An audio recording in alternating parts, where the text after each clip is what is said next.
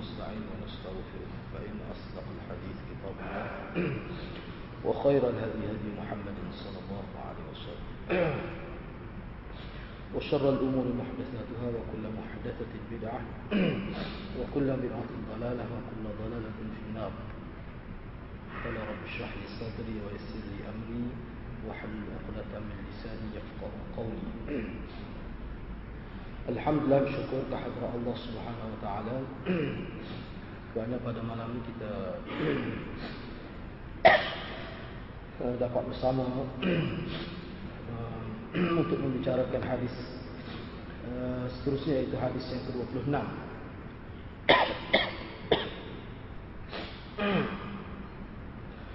Uh, jadi seperti mana yang hadirin boleh lihat di skrin itu jadi terjemahan tajuk itu berdasarkan kepada uh, kitab yang saya guna. Yang mana tajuk letaknya sedekatu a'dha'il jism ada sedekah-sedekah yang dilakukan oleh seseorang itu untuk anggota dia uh, jadi sebab kalau setengah-setengah kitab walaupun disebut begitu dia hanya terjemah seperti mana dalam hadis yang ke-25 itu iaitu bab sedekah begitu sahaja.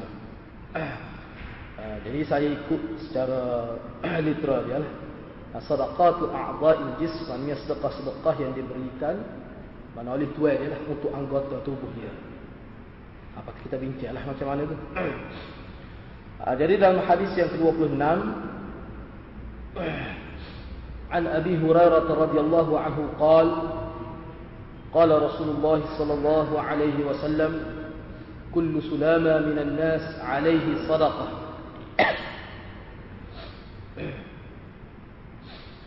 كل كل يوم تطلع فيه الشمس تعدل بين اثنين صدقة وتعين الرجل في دابة فتحمله عليها أو ترفع له عليها متاعه صدقة. والكلمة الطيبة صدقة وبكل خطوة تمشيها إلى الصلاة صدقة. وتميط الأذى عن الطريق صدقة رواه البخاري ومسلم. دري أبي هريرة رضي الله عنه دي berkata رسول الله صلى الله عليه وسلم bersabda setiap anggota tubuh manusia wajib disedekahi. Lepas ni kita akan bincanglah apa makna sulama itu kullu sulama itu. Jadi saya terjemah mafhum dia ni setiap anggota tubuh manusia wajib disedekahi. Yang wajib diberikan sedekah Setiap hari di mana matahari terbit lalu engkau berlaku adil terhadap dua orang yang bertengkar adalah sedekah.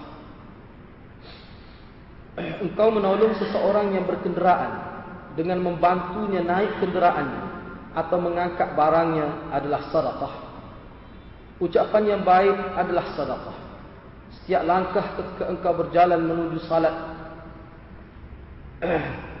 Tambah sekali setiap langkah ketika engkau berjalan menuju salat ke masjid adalah sedekah dan menghilangkan gangguan dari jalan adalah sedekah riwayat Bukhari dan Muslim kerana berjalan menuju salat maknanya daripada rumah turun ke masjid untuk menunaikan salat maksudnya. Itu tertinggal eh? itu tertinggal. Jadi dalam hadis yang ke-25 ini riwayat daripada Abi Hurairah radhiyallahu anhu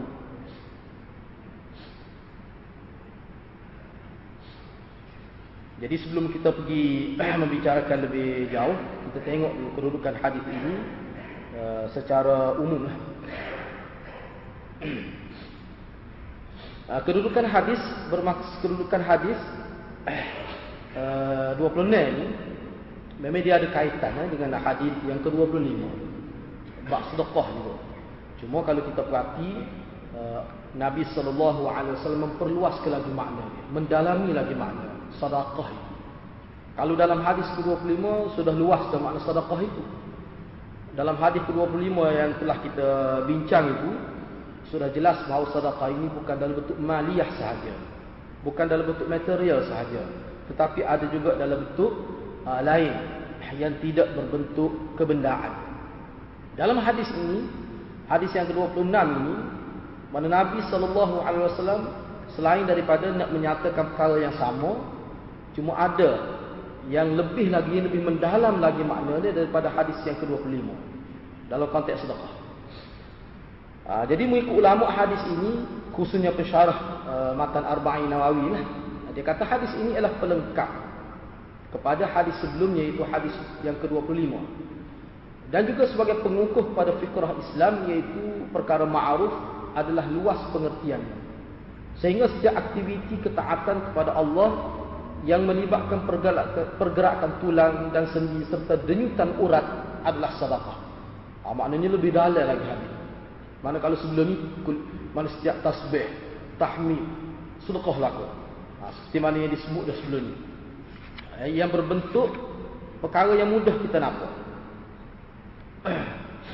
Setiap tahlil, amar ma'ruf nahi munkar, sedekah Sehingga kepada syahwat kita pun kalau diletakkan di tempat yang halal, dikira juga sedekah. Maka dah hadis yang ke-26 ini makna dia lebih mendalam ha, Lebih mendalam, lebih, lebih luas lagi.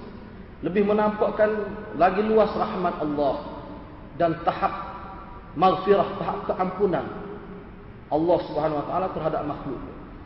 Sehingga setiap aktiviti ketaatan bila benda tu berkait dengan taat kepada Allah tidak bersifat maksiat bila saja contohnya sebagai contoh bila saja saya akad tangan tapi akad tangan itu kerana nak takbir misalnya dah ataupun akad tangan baca al-Quran ataupun berdoa akad tangan itu kerana tidak melibatkan maksiat tetapi melibatkan taat ibadat ataupun buat walaupun nampak pada zahir tidak nampak ibadat tapi perkara itu sebenarnya tidak maksiat. Perkara harus dibuat dengan uh, cara yang halal maka nampak akak tangan itu apa yang bergerak dalam tubuh tu? Sehingga disebut oleh ulama setiap sel yang bergerak hasil daripada pergerakan kita itu. Sendi-sendi dan tulang yang bergerak kerana taat kepada Allah semua itu adalah merupakan sedekah ha, jadi banyak lagi lah. Maknanya bila kita sebut subhanallah subhanallah subhanallah dah lidah bergerak. Ada lagi benda lain yang bergerak. Yang kita tak tahu pun. Sama ada tulang keng kita ke, dagu kita ke, apa saja.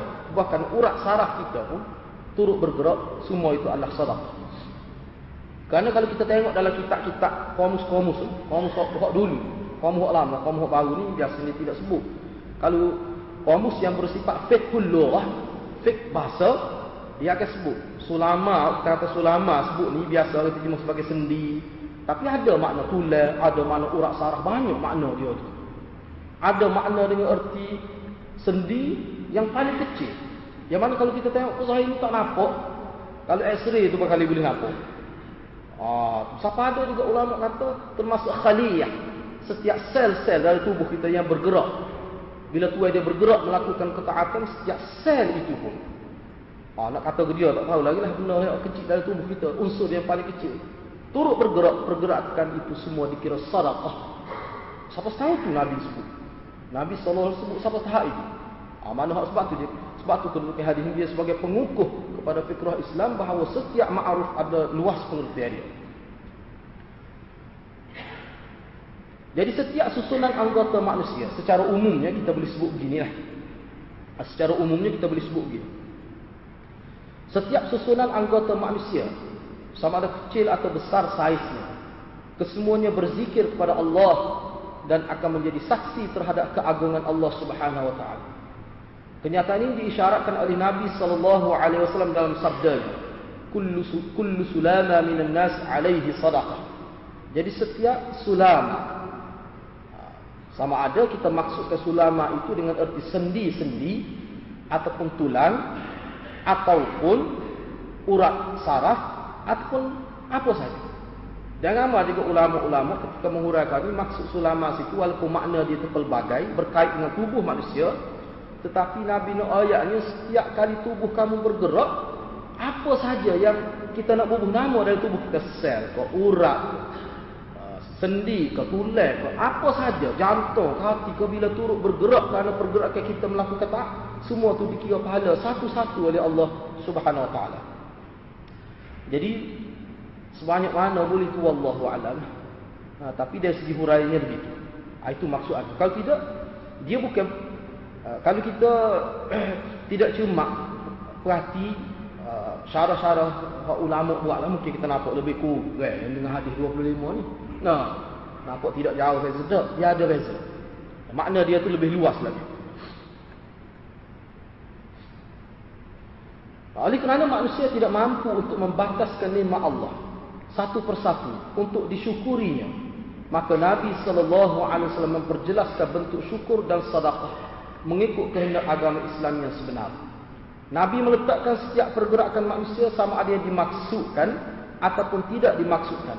Kerana mengikut sebagai ulama perbuatan yang kita tidak maksudkan dalam keadaan khabar bukan dalam keadaan tidur tak khabar dah dalam keadaan sedar.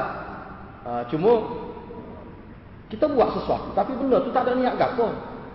Sebab bukan semua perkara kita buat ni perlu pada niat maksudnya benda-benda harus khususnya. Misalnya kita berjalan, kita ambil dua tu, dua ambil pinggan makuk, ambil apa benda-benda hak kita ada benda hak biasalah. Hak sezahir ni orang kata tidak ibadat khusus. Ya kita tidak maksud pun. Pakailah setiap kali akad tangan maksud kerana Allah, setiap kali berjalan tidak gitu Nabi suruh. Tapi kuku mana pun arahan pergerakan kita itu tidak menjurus pada maksiat. Tidak menjurus pada maksiat. Ah, sebab kita nak sembahyang, memang kita kosak pun nak pergi sembahyang. Bukan misalnya kita nak pergi ke tempat basikal misalnya tak. Gitu. Secara pergi gitu. Ha. Tidak kata ada niat secara khusus azam kosak tu tu ada. Benar-benar begitu pun. Kalau dia tidak merujuk kepada maksiat, setengah ulama waktu pun boleh pahala juga. Ha, itu yang kita maksudkan sama ada yang tidak dimaksudkan itu.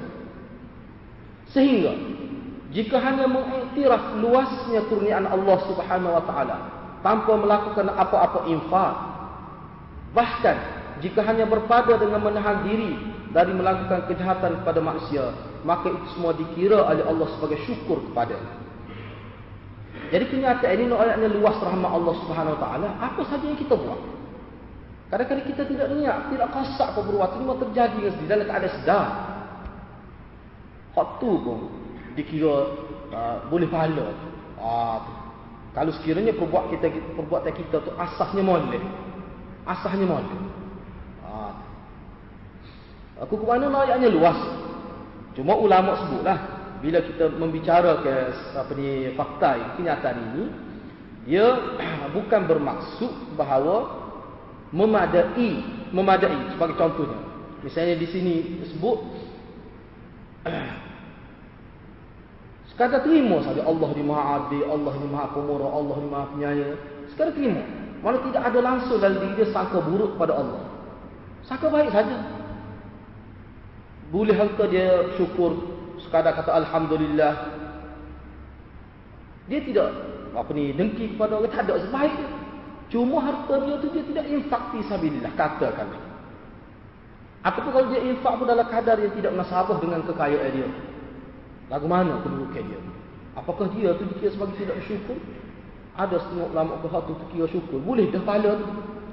Ha, pahala sekadar dia Alhamdulillah. Sekadar dia mencari harta yang halal. Sekadar dia tu jaga kewajipan anak-anak dia, keluarga dia gitu sahaja. Apakah dia ni jadi harta seperti Abdul Rahman Ibn Auf? Siapa habis harta dia? Harta dia tak habis. Untuk infak fisabilillah. Tak boleh pahala langsung kau lagu. Kalau kita kata Allah persoalkan sebab dia tidak infak itu bab lain. Itu bab lain. Mana orang lagu ni tak ada langsung ke kebaikan untuk diri dia? Ada. Ini kebaikan untuk diri sendiri itu ada. Tapi apakah ini memadai untuk bawa diri dia jadi masuk syurga? Tak ada ulama kata memadai. Ulama tidak kata memadai. Cuma kita layan luasnya rahmat Allah Subhanahu taala. Tetap dikira pahala. Boleh. Boleh pahala.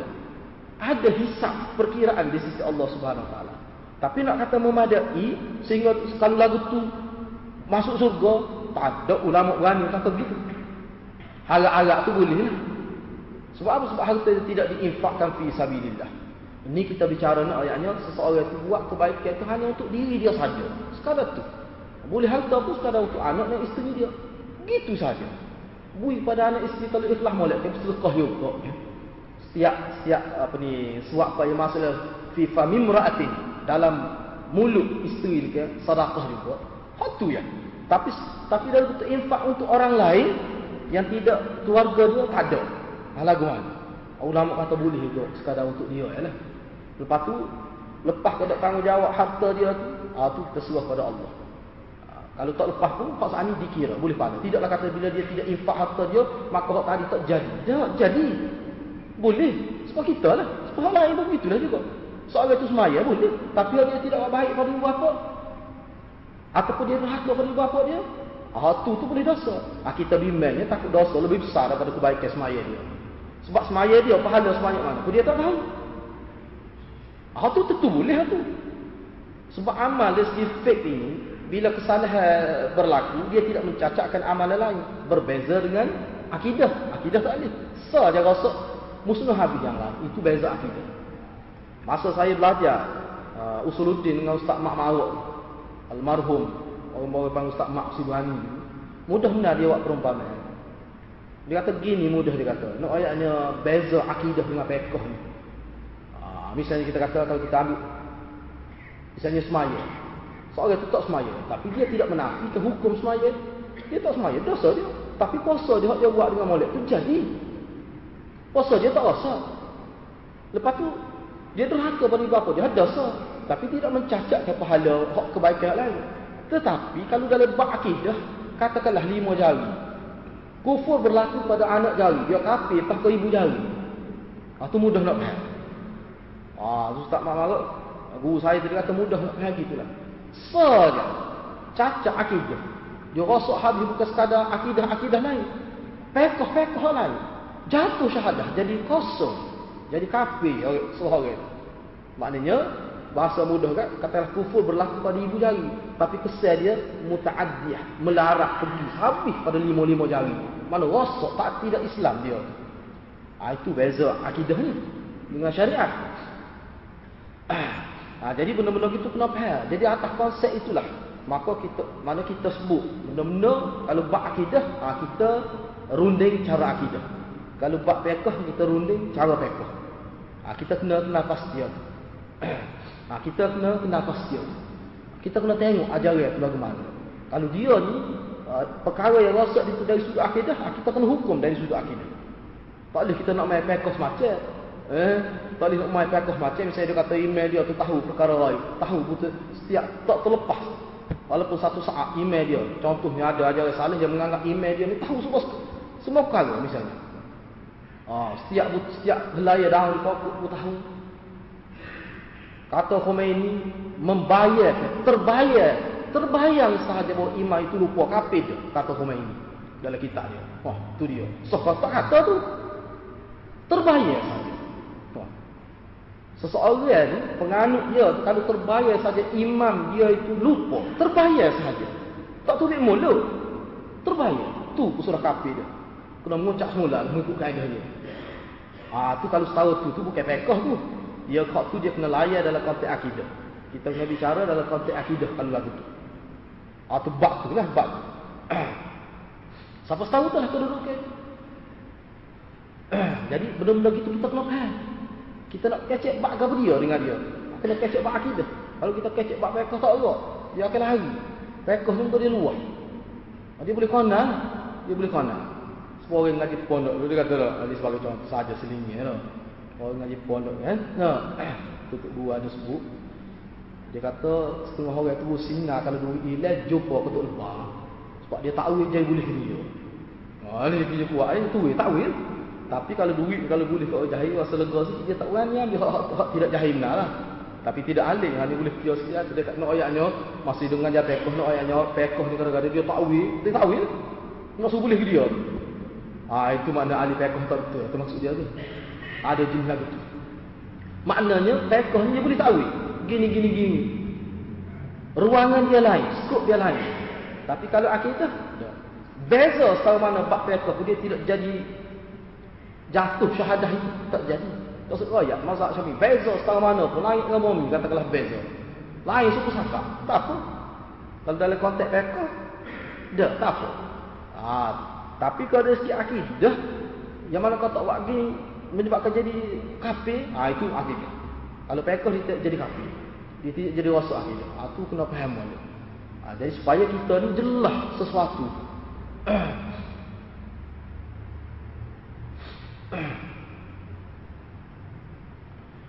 Ha, jadi hadis ni di mana ha, saat ni berkait dengan orang saat ni, mana kita tak akan dapat.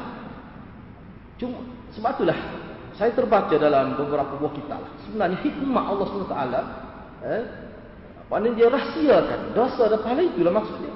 Supaya kita sentiasa bergantung kepada Allah. Sentiasa minta kepada Allah. Sentiasa terikat kepada Allah. Apa kita tak tahu. Ni kita semua orang mari di masjid ni. Tak tinggal daripada kecil, daripada balik sampai ke tua. Mari dah. Apakah confirm kita masuk surga? Confirm bahawa, pasti bahawa pahala kita banyak daripada dosa. Tak pasti. Sebab kita tidak tahu. Kita tidak tahu hakikatnya. Kita tidak tahu. Atas rasa tidak tahulah kita buat semua istiqamah ni. Atas rasa tak tahulah kita sentiasa beringat semua. Atas tidak tahulah sentiasa minta semua kepada Allah SWT. Dia kita bergantung semua sehingga Nabi sendiri pun beristighfar. Nabi pun bergantung. Nak ayatnya kuasa Allah. Allah tahu kita tahu. Jadi antara hadis-hadis ah tu maksud dia hadis sebegini kalau mengikut ulama ini ayatnya kita peluang oleh kerana kita tidak tahu dosa pahala kita maka setiap benda kebaikan kita perlu buat walaupun daripada sekecil-kecil sampai pada sebesar-besar. Kok mana kita boleh buat? Berada saja di hadapan kita peluang untuk buat baik, kita jangan nilai benda tu kecil atau besar. Kita buat selalu. Ha, itu kesimpulan dua hadis, hadis 25 dengan hadis 26 ni. Ha, jadi dalam hadis ini, Nabi sallallahu alaihi wasallam memberikan beberapa contoh amalan syukur dan sedekah. Tetapi walaupun Nabi sebut beberapa, ianya merangkumi pelbagai aspek. Sama ada dari sudut perbuatan, kata-kata perbuatan anggota zahir dan sama ada kata-kata dari segi lidah amalan berbentuk pribadi ataupun melibatkan faedah kepada orang lain. Bentuk keagamaan dan juga kemasyarakatan seperti saksama dalam menghukum. Bila hukum tu kita hukum dengan adil. Maknanya saksama dalam menghukum. Apa saja. Mendamaikan pertelingkahan membantu anggota masyarakat yang tidak bernasib baik. Lunak berkata-kata. Bergegas pada jalan kebaikan dan ketaatan. Serta mengelakkan diri daripada menyakiti orang lain. Jadi kau-kau dalam hadis ni dia sebenarnya menyentuh pelbagai aspek kehidupan kita. Hak Nabi sebut sini. Eh, sama ada dari segi apa ni kita kata perbuatan, ada juga dalam bentuk perbuatan. Kalau kita perhati hadis ni lah berbentuk perbuatan.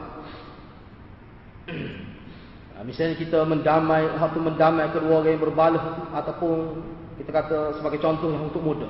Kita di pejabat misalnya. Kita nampak ada sedikit salah faham di antara dua sahabat kita misalnya. Nah, kita tengok ai nampak ada tak benar ni dua nampak boleh jadi kau tak balas pun masa muka. Ha, kita cuba ejah dia jadi molek. Kita tahu kita ejah jadi molek. Ada usaha ke arah itu. Ha, itu adalah sedekah. Sedekah. Sebab kita nak kebaikan kepada dia. Sebab kalau dia balah, dah terdedah pula ancaman Allah SWT. Orang balah tiga hari sampai tak tegar tu. Ha, tu dosa besar pula tu. Lepas tu, bila dua orang saja mana tidak berdamai, ada telikah kita terserah tu, suasana dalam bilik pejabat tu, dia tidak harmoni je. Ha, memang kita rasa tak sedap walaupun kita tak balas pun. Jadi rasa tidak ceria lah, tidak rasa terhibur. Jadi perkara-perkara itu dia memberi kesan sebenarnya kepada produktiviti itu. Memberi kesan kepada kualiti kerja tu. Tak boleh. Lebih-lebih kalau kita mengaji duduk seasama sangat yang kita rasa nak maafkan ataupun dia menyakiti hati kita. Tahap tumpuan kita pada pembelajaran itu dia akan menurun. Ha, itu dia ada kesan tu mana pun. Kesan, kesan buruk tu dia akan ada. Jadi nak elok tu, nak elok tu. Ha, itu tujuan Nabi. Di samping akan melahirkan mewujudkan suasana yang positif, kita tu boleh pahala. Kita tu boleh pahala buat. Semua tu memerlukan tindakan. Jadi kita bertindak lidah dulu. Sebelum lidah guna tu otak mikir nak buat lagu mana.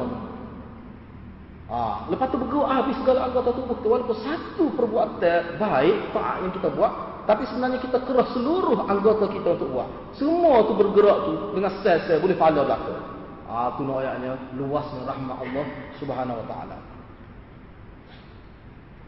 Ya hadis-hadis begini bukan bermakna kita dengan sesudah hati. Biarlah kita kata semaya budak tak apa tu padan doa ni banyak bertemu tu. No.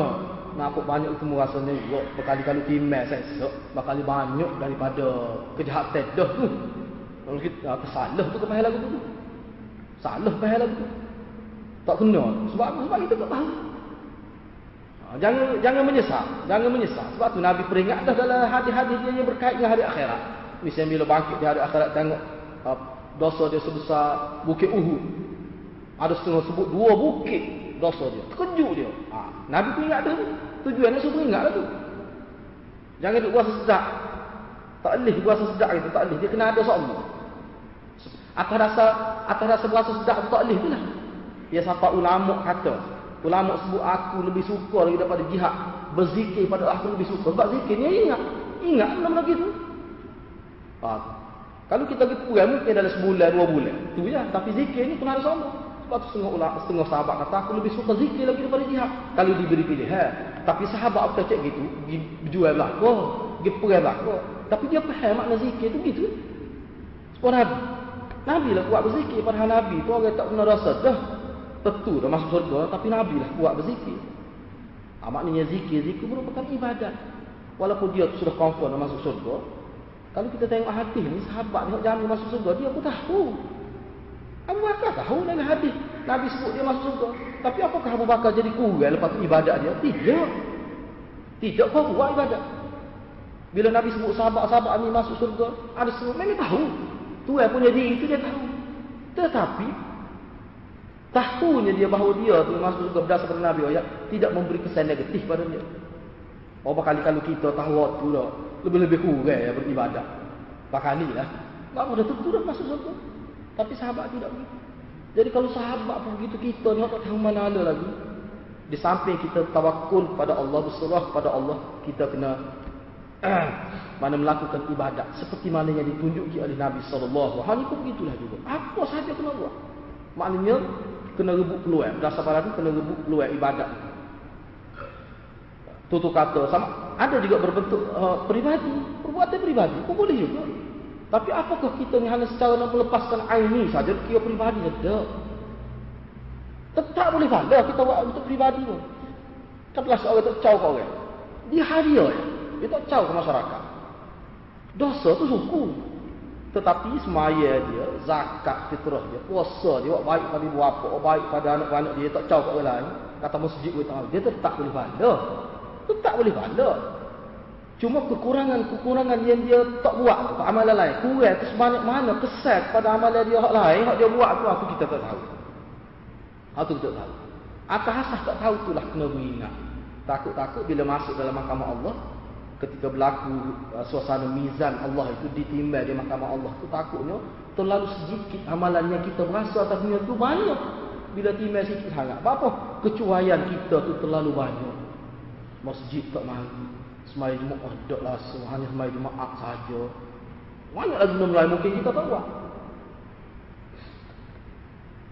Ha, jadi perkara itu perlu fikir. Ha, itu makna zikir, itu makna zikir. Benar-benar begitulah kena ingat itu makna zikir. Selain daripada zikir-zikir hak tahmid, tahlil, tasbih, itu juga ada zikir. Itulah yang dimaksudkan oleh setengah-setengah sahabat. Aku kalau diberi pilihan antara jihad fisabilillah dengan zikrullah, aku pilih zikrullah. Karena dia tak nafi jihad sebagai zikrullah. Tetapi zikrullah dengan makna yang luas. Dengan makna yang luas. Itu maksud sahabat. Banyak tu asal-asal sahabat yang menyebutkan begitu. Kalau kita tengok dalam kitab. Banyak.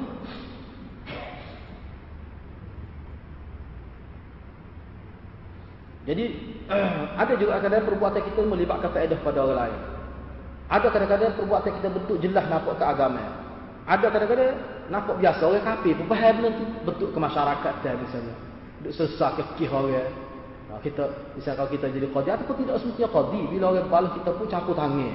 Kita pun beri idea kita orang boleh faham boleh. Akhir sekali nak balas tak jadi. Besar tu. Nah, besar tu kedudukan pahala tu. Nah, sedekah tu besar tu. Sebab apa kita mendamaikan dua orang. Kalau mendamaikan satu kelompok umat Islam, oh lagi besar. Nah, lagi besar tu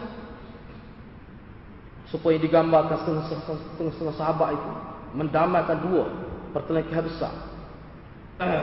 Mana umat Islam? Sebab cucu Nabi SAW ah, dia akan menyelesaikan akan dua pertelingkahan besar umat Islam. Ha, itu nak yang besar. Ini dua orang tak betul bukan dua kelompok besar. Dua orang pun dia sedekah tu. Besar dah pahala. Ha, jadi sebelum kita pergi pada huraian kesimpulan, kita nak tengok. Ha, nak ambil sikit supaya kita faham. Sebab ini bahasa hadis ini. Maksud sulama tu apa maksud? Ha, kullu sulama mana setiap. Ha, biasa diterjemah kalau kita tengok terjemah-terjemah biasalah. Dalam internet kalau dia terjemah. Kullu sulama mana setiap sendi. Ha, setiap ruas sendi dari manusia itu. Maka ada hak yang perlu disedekahkan bagi pihak dia. Kita lah. Jadi dalam hadis ini oleh kerana sahabat nampak tak berapa faham lagu mana. Nabi pun jelas lah. Lagu mana kita nak sedekah setiap sendi. Sendi ni berapa walaupun ada dari riwayat kata dari riwayat ada kata sebut mana sendi 360 mengikut Ibn Rejak dia sebut sini. Ada kata 248. Hak tu tu khilaf. Khilaf tu ulama sesat lah sebab benda tu tak jelas. Nabi tidak riwayat angka. Cuma sebut tu ada kata sendi sampai 360 itu riwayat hak zahir nampak akan berlaku bau sendi tangan ni berapa dah ada setengah kata begitu. Setengah kata dok. Macam-macam lah. Banyak sini dia buat sini. Ha, ada juga setengah ulama kata dok. Atau waktu campur dengan seni-seni kecil. Yang mana sebenarnya Nabi tidak layak itu. Nabi layak di langit itu. Nabi tidak layak secara ta'yin. Tidak. Sebab supaya Nabi sebut gini lah. Kata Ibn Rizak dia kata dia, dia, dia nak cuba sesatkan. Misalnya Nabi sebut. Bila dalam Quran pada sebut eh. Nah,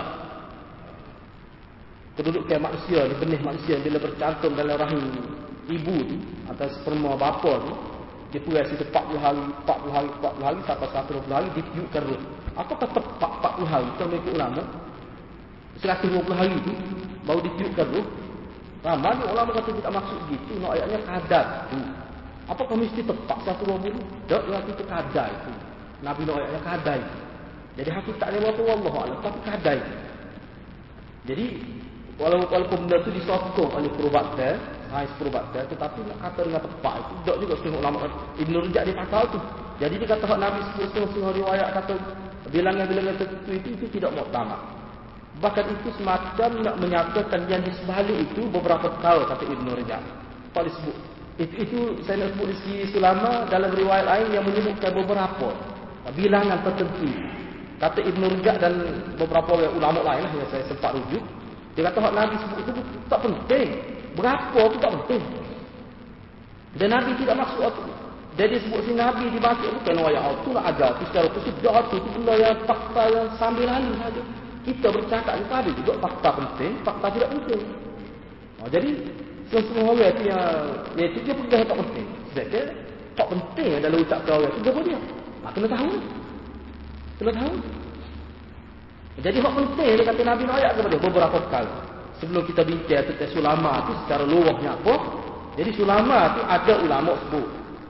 Ada ulama sebut sulama dengan erti sendiri sendiri tapi sulama dia kalau dalam kaum kaum kaum besar lah kita tengok. Dia dengan erti sendiri yang kecil dia tak nampak pada pandangan zahir dan asal kalimah sulama digunakan kepada tulang kecil yang berada pada unta. Orang Arab guna dalam syair dalam syair-syair. Dalam bahasa Arab digunakan gitu ada juga makna itu banyak mana. Ada juga misalnya dalam eh, eh, misalnya Lais kata, Sulaman bukan semua sendi. Sendi jari, sendi siku ni jadi anggota-anggota hak jelas hak besar. Ha, sendi tu kata Lais. Sulaman. Ni dalam lisanul Arab disebut gitu. Dalam Mu'jamul Wasit eh, dia kata sulama dengan erti mana tulang, sendi di tangan dan di kaki. Dalam bahasa Arab tu begitu makna dia. Tapi sulam, sulama juga boleh dengan erti urat. Urat-urat hak zahir, hak kita nampak supaya kita tangan kita ni kan. Kalau kita tengok di tapak tangan ada nampak macam orang. Lepas tu setengah-setengah orang tu dia nampak. Kalau orang putih, orang kulit curah dia lagi nampak. Kau orang hijau. Orang tu.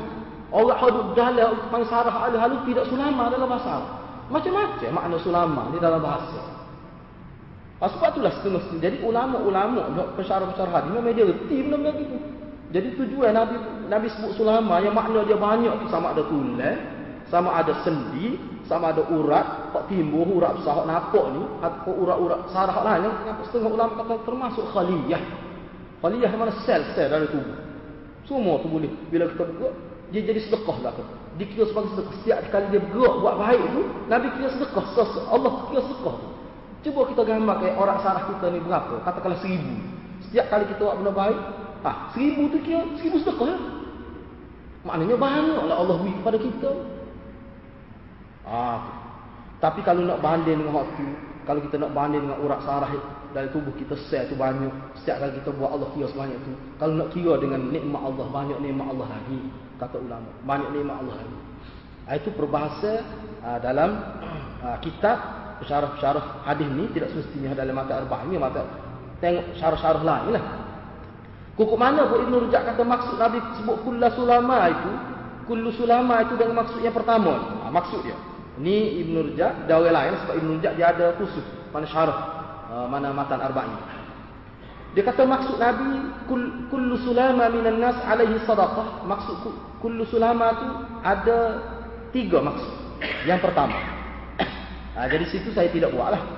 Saya tidak buat situ cuma dalam huraya tu kita ada masuk dia tu. Cuma tidak secara khusus. Yang pertamanya maksud kullu sulama setiap anggota, setiap tulang ataupun setiap sendi tu. Pak Nabi nak ayat apa? Ya sebenarnya Supaya kita kata Allah tahu setiap butiran pasir di pantai. Apa maksud nak Allah tahu tidak terbatas pengetahuan itu. Allah tahu setiap helaian daun di pokok kayu. Nak ayat tidak terbatas. Tahu. Jadi gambar kenapa? Oh tahu. Tahu semua kau kan? Tahu tu. Ah, itu maknanya bahasa. Jadi kata ini kata pertama sekali maknanya al-iktar min fi'lil khair was sadaqah. Nabi suruhnya Nabi suruh iktar memperbanyakkan melakukan kebaikan dan sedekah. Nabi suruh banyak. Itu maksud Nabi. Dan sahabat mana faham. Sebab tu semua ini, ini contoh hadis-hadis yang menyebut tentang sedekah. Dan banyak lagi hadis-hadis lain. Dia disebutkan sahabat bila wujud, bila ada, Nabi sebut hadis-hadis ini. Dan ayat-ayat yang berkait dengan sedekah. Sahabat-sahabat hak miskin, hak cukup makan dah. Ni hak cukup makan dah. Memang dihijau khusus untuk dia ada duit lebih dengan tujuan untuk bersedekah. Ni terkesan daripada hadis-hadis seumpama ini. Itu dalam budaya kehidupan sahabat. Mana pergi kerja tu bukan simpan harta dah. Tapi terkesan dengan hadis ni untuk simpanan bukan hari tua, bukan sekadar hari tua, simpanan untuk hari akhirat. Siapa dia sanggup pergi kerja dengan maksud untuk bersedekah dengan maksud tu. Ha, jadi untuk simpanan hari akhirat bukan simpanan sekadar hari tua, tidak. Tidak maksud itu. Yang kedua, kata Ibn Rajab lagi, dia kata Nabi nak sebut Nabi sebut itu dengan tujuan untuk memperjelaskan kepada umat, khususnya para sahabat peringkat awal ini, dari aspek bersyukur kepada Allah lantaran nikmat-nikmat yang Allah beri banyak pada kita khususnya sehat tubuh badan. Sehat tubuh badan.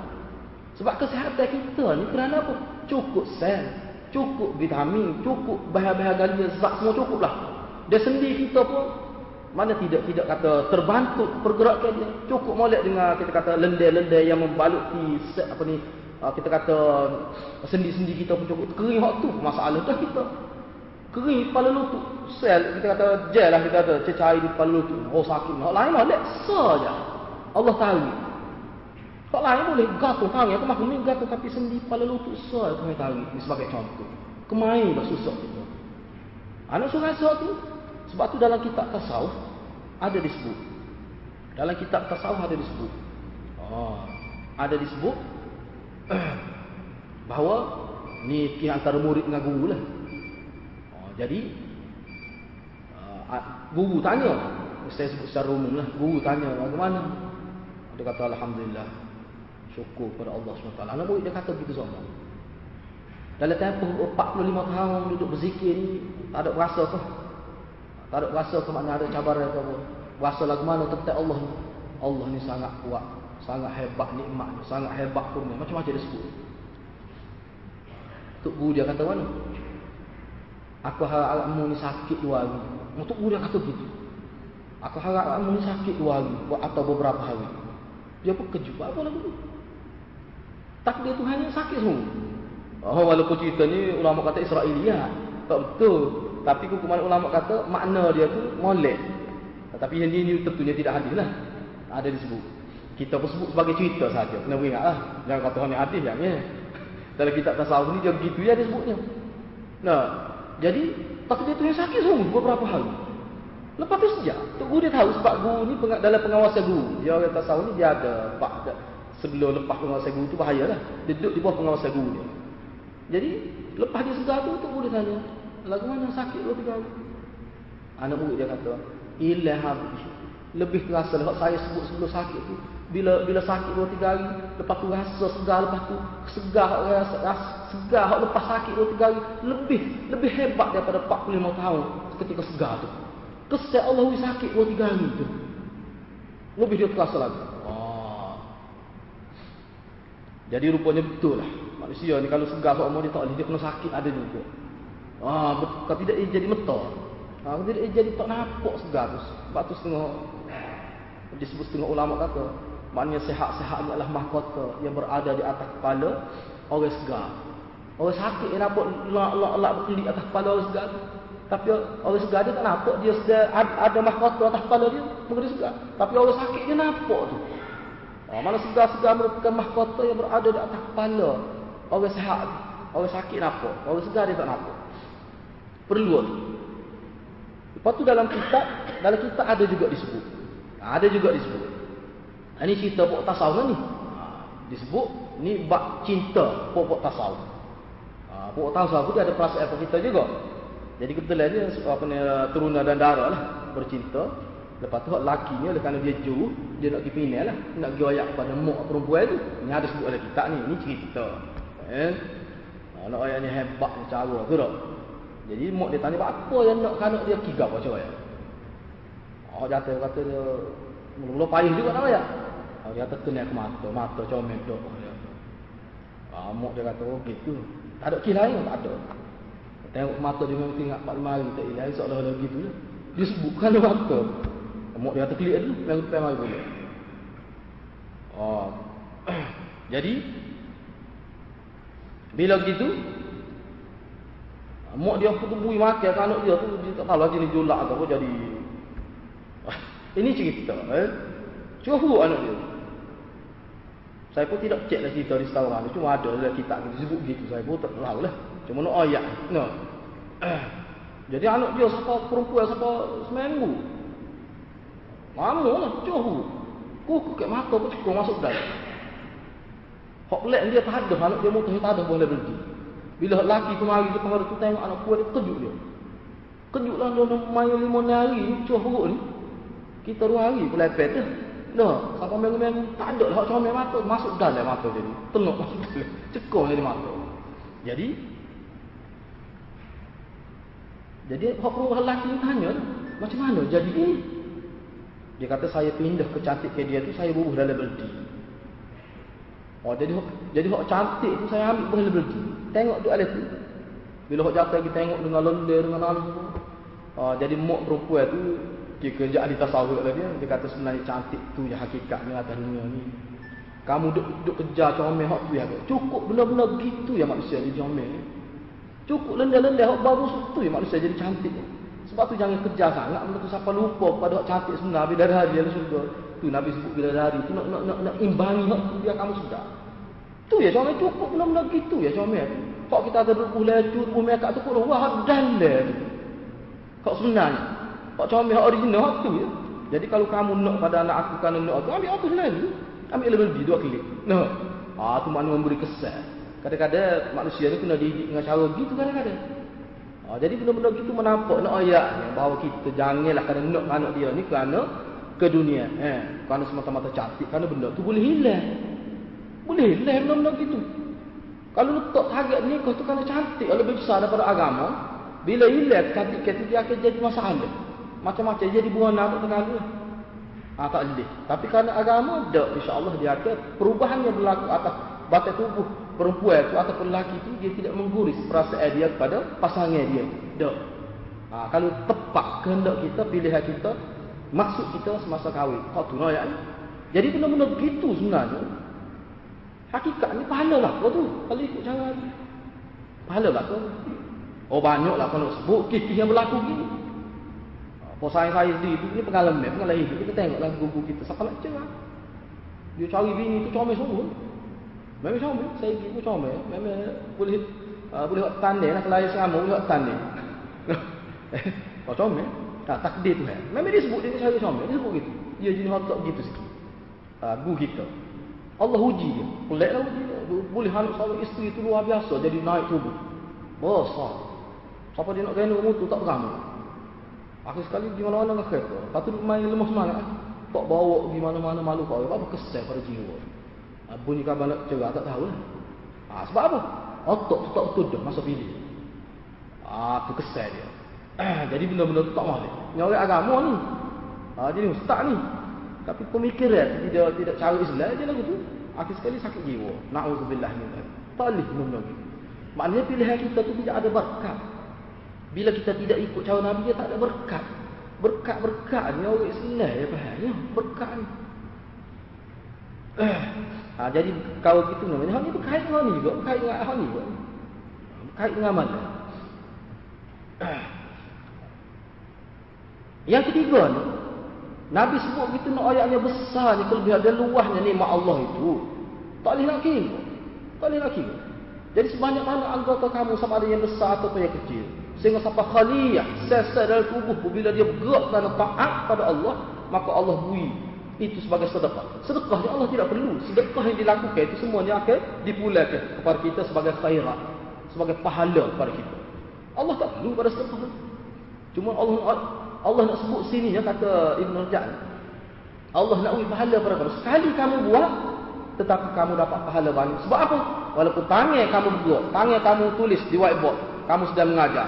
Tapi segala anggota kamu bergerak. Kaki kamu bergerak di hadapan pelajar. Semua itu pahala banyak akan diberi pahala setiap gerak geri setiap pergerakan yang berlaku dalam anggota kamu maknanya benar ini besar ha, sebab tu kata hadis ni dia nak mengukuhkan hadis yang ke-25 lebih jelas lagi kalau buat syahwat atau sahabat kejutan boleh pahala melakukan hubungan suami isteri ni so hak hak ni hak ni berat lagi lebih halus lagi lebih seni lagi kedudukan dia ha, itulah maksud hadis Ha, sebelum kita pergi nampak Hurairah lagi sebelah semula tapi saya nak sebut sah lagi. Ha, ini cukup unik uh, molek je. Ini pandangan Muhammad Kutub. Muhammad Kutub dia dia kumpul hadis-hadis sebegini, lepas dia tengok dia renung makna ini Muhammad Kutub ni penulis lah, penulis besar ni. Pengarah syubhat haulal Islam tu. Berapa, berapa belah kali dia cetak tu. Dia kata apa Dia kata hadis-hadis umpama ini. Dia mengisyaratkan banyak perkara kepada kita. Dalam banyak-banyak isyarat dalam hadis ini, saya saya pilih dua perkara bagi saya hak makna yang paling besar banyak isyarat hadis ni yang kita boleh faham kalau kita kaji tetapi saya nak buat mari saya nak tampilkan dua makna besar sebagai isyarat pada hadis kata Muhammad Kutub yang pertama tafjiru manabi'il khair fi nafsil bashariyah hadis ni sebenarnya Nabi nak bagi motivasi nak merangsang kita supaya terkeluar sumber-sumber ataupun bakat-bakat kebaikan yang ada dalam diri kita selaku manusia. Banyak tu benda-benda baik yang terpendam secara fitrah. Fitrah Allah nas. Fitrah pada. Kena buat tubik. Cara mana kena buat tubik tu? Dengan cara bersedekah. Bila kamu bersedekah, kamu buat kebaikan dan tak ada paham molek, falsafah-falsafah ibadat yang kamu buat, dia mampu menggerakkan seluruh anggota kamu sama ada yang besar ataupun yang kecil, yang seni ataupun yang yang halus-halus yang kita seni-seni tu semua tu akan bangkitlah ke membantu manusia itu untuk melakukan kebaikan. Ah ni dia kata kalau buat semaya tahajud ke apa ni lah, kesal dia, kesal dia. Sebab apa? Kita membangkitkan. Maknanya uh, kita terbakat-bakat terpendai dalam jiwa manusia yang fitrah yang Allah buat secara fitrah itu. Ah, sebab tu sahabat tu tinggi dia kata sebab apa? Sebab dia tubik-tubik habis bakat dia, bakat fitrah tubik habis. Sebab Nabi royak dia buat lalu. Nabi royak dia buat lalu. Aku sekarang tubik habis. Anak tubik hak tu lah. Sampai rebuh pesel sahabat. Rebuh semaya. Nah, baca Quran. Ha, nak tutup dia tu. Akhir sekali lagu mana jadi? Dalam tempoh 23 tahun sahaja. Dah. Islam tersebar. Sebab itulah ulama kata kalau nak tengok kejayaan Nabi, kena tengok para sahabat. Itulah kejayaan Nabi. Sahabat. Kita tak kena kok kejayaan Nabi kalau tak tengok tak tengok molek sahabat. Ha, sebab tu musuh Islam pun dia faham. Tempat mana dia nak dia nak bedil, dia nak uting dia tahu tu. Dia uting sahabat. Dia rosakkan fakta tentang sahabat. Dia rosakkan sejarah supaya umat Islam ni akhir sekali umat Islam kesal dia ke dia. Walaupun tak kutuk sahabat tapi tak tak baca tentang sahabat. Tidak rasa hebat sahabat. Tidak buat kajian tentang sahabat. Bahkan dengan sahabat biasa, orang kampung kita yang berasa. Itu kesal tu. Baru kesal. Kesal sejarah. Kesal fakta yang tidak betul. Akhir sekali kalau sebut kalau sebut tokoh-tokoh barat, oh berasa hebat. Ah, mana itu kejayaan orang-orang kafir. Jadi kita duduk mengaji budak kecil pakai universiti, sahabat ni teruk. Sahabat ni gila kuasa. Sahabat ni kau kita, walaupun Muawiyah ni, nak gila kuasa kau kita. Nak pakak, nak apa. Ah, jadi itu tujahan-tujahan yang sangat zalim yang kita lemparkan kepada sahabat. Kerana kejahilan kita. Benda tu memberi kesan. Kata Syekh Khatib Baghdadi, benda tu memberi kesan pada akidah sebenarnya. Benda tu memberi kesan pada amalan kita. Kita dah anggap lagi. Sebab tu saya nasihat kepada hadirin dan hadirat setiap kali baca kita apa saja kalau ni tempat sahabat kita kena pakai pandangan Khatib Baghdadi. Kalau ada usul-usul yang menampakkan rendah sahabat, jatuh mutu sahabat, cerita tu tak betul, kata gitu selalu. Sebab ulama telah buat kajian. Ulama buat kajian, tak kerja ulama buat kajian benda ni. Dia kata tak ada satu pun riwayat yang betul. Kalau menyentuh tentang keburukan sahabat. Kalau ada apa sarua, sarua. Sehingga dia kata boleh bilang dengan jari, tak betul. Kau boleh bilang dengan jari waktu. Lepas tu kalau kalau kita tengok adalah tak betul boleh bilang jari tak betul sahabat. Lepas tu dia tu masuk perang. Dia perang Nabi hidup. Sebanyak mana sahabat Nabi kata, oh dia tak akan musnah dah selepas. Sebab apa? Kalau ada berlaku apa-apa dia tak akan musnah dengan sebab dia masuk peperangan Badar, peperangan itu, peperangan Sayyidina Uthman. Tak akan musnah dah. Eh? Selepas dia bersedekah, selepas dia apa ni kita terbeli telaga, Beirut Rum tu, rumah tu, nah, apa ni telaga orang Yahudi tu. Nabi kata tak akan binasa dia. Lepas tu, dengan sebab ada cita-cita tu, ah, sebab tu orang Islam dia kena faham, dia kena faham. Dia kena faham. Bahkan setengah ulama kata sahabat ni, memang dia tidak usul agama, tapi furu'uddin. Dia termasuk dalam furu' agama. Sahabat ni, dia bahar dalam kita akidah. Tapi bukan bahar dalam pekoh sahabat ni. Kalau kita mengajar akidah, mesti ada bak sahabat. Mana fakta sahabat ni duduk dalam bak usuluddin. Bukan dalam akidah pekoh. Walaupun dia tidak usul tapi dia furu' usul. Furu' usul din. Dia termasuk dalam furu' usul. Kena beringat, kena beringat eh. Kena beringat. Ada eh, so lagi satu kau lagi. Ha, sikit lagi eh. Said apa ni Muhammad Kutub sebut juga. Dia kata hadis ni juga bagi dia antara perkara besar juga yang Nabi nak sampai kepada kita. Nabi nak ikat rabtul mujtama' bi ribatil hubbi wal ikha. Nabi nak ikat hubungan kemasyarakatan dengan ikatan hub cinta dan tali persaudaraan. Mana kalau kita faham molek hadis ni, hadis ni merupakan ikatan tali nak mengikat masyarakat dengan cara ni. Mana kaitkan setiap kita buat misalnya contoh dalam hadis ni sebut buang sesuatu yang mengganggu jalan misalnya duri ting kalau misalnya ada batu besar ke dia batu besar kalau kereta tak ubah kalau motor jadi ubah Oh, kita buat aku dengan maksud tu. Dan kita faham waktu tu sedekah. Orang lagu ni, dia akan jadi sayang kepada masyarakat dia. Ha, kalau dia faham oleh, dia akan jadi sayang kepada masyarakat dia. Itu itu kesan dia. Sebab tu lah. Hadis ni Nabi nak ayat bak masyarakat juga. Bukan bak peribadi saja. Bukan. Hadis ini menggabungkan suatu ajaran yang berkait dengan perbuatan secara individu dan perbuatan secara masyarakat. Hadis ini. Ha, mengikut Muhammad Kutub kerana dia ni ahli masyarakat. Muhammad Kutub dia kaji tentang masyarakat. Buku-buku dia pun dia bincang belum gitu. Faham Islam secara mujtama. Ada buku dia yang menyebut perkara-perkara itu. itu pandangan dia lah.